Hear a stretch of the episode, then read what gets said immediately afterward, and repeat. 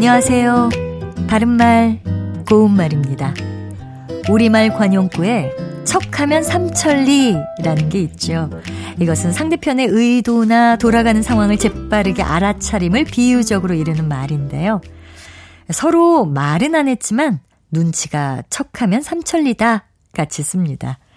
또 척하면 착이다 이런 표현도 있는데요. 약간의 암시만 있으면 바로 이해하다란 뜻입니다. 그래서 척하면 착이지 꼭 물어봐야 아니? 같이 말하곤 합니다.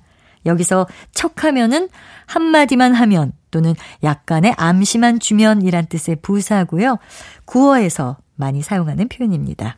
우리말에는 척하면과 같이 뒤에 하면이라는 말이 붙은 부사어가 많이 있습니다. 걸핏하면, 쩍하면, 번쩍하면, 툭하면, 제꺽하면 같은 것이 있는데요. 이 부사들은 조금이라도 일이 있기만 하면 곧이라는 뜻으로 보통 부정적인 내용에서 많이 사용합니다. 그 두 사람은 툭하면 싸운다. 그는 쩍하면 알아눕기 일수다. 그의 상사는 번쩍하면 화를 낸다. 같이 말입니다. 그리고 까딱하면은 조금이라도 실수하면 또는 자칫하면이란 뜻의 부사로 까딱하면 모든 것이 숲으로 돌아갈 수 있다. 같이 표현합니다.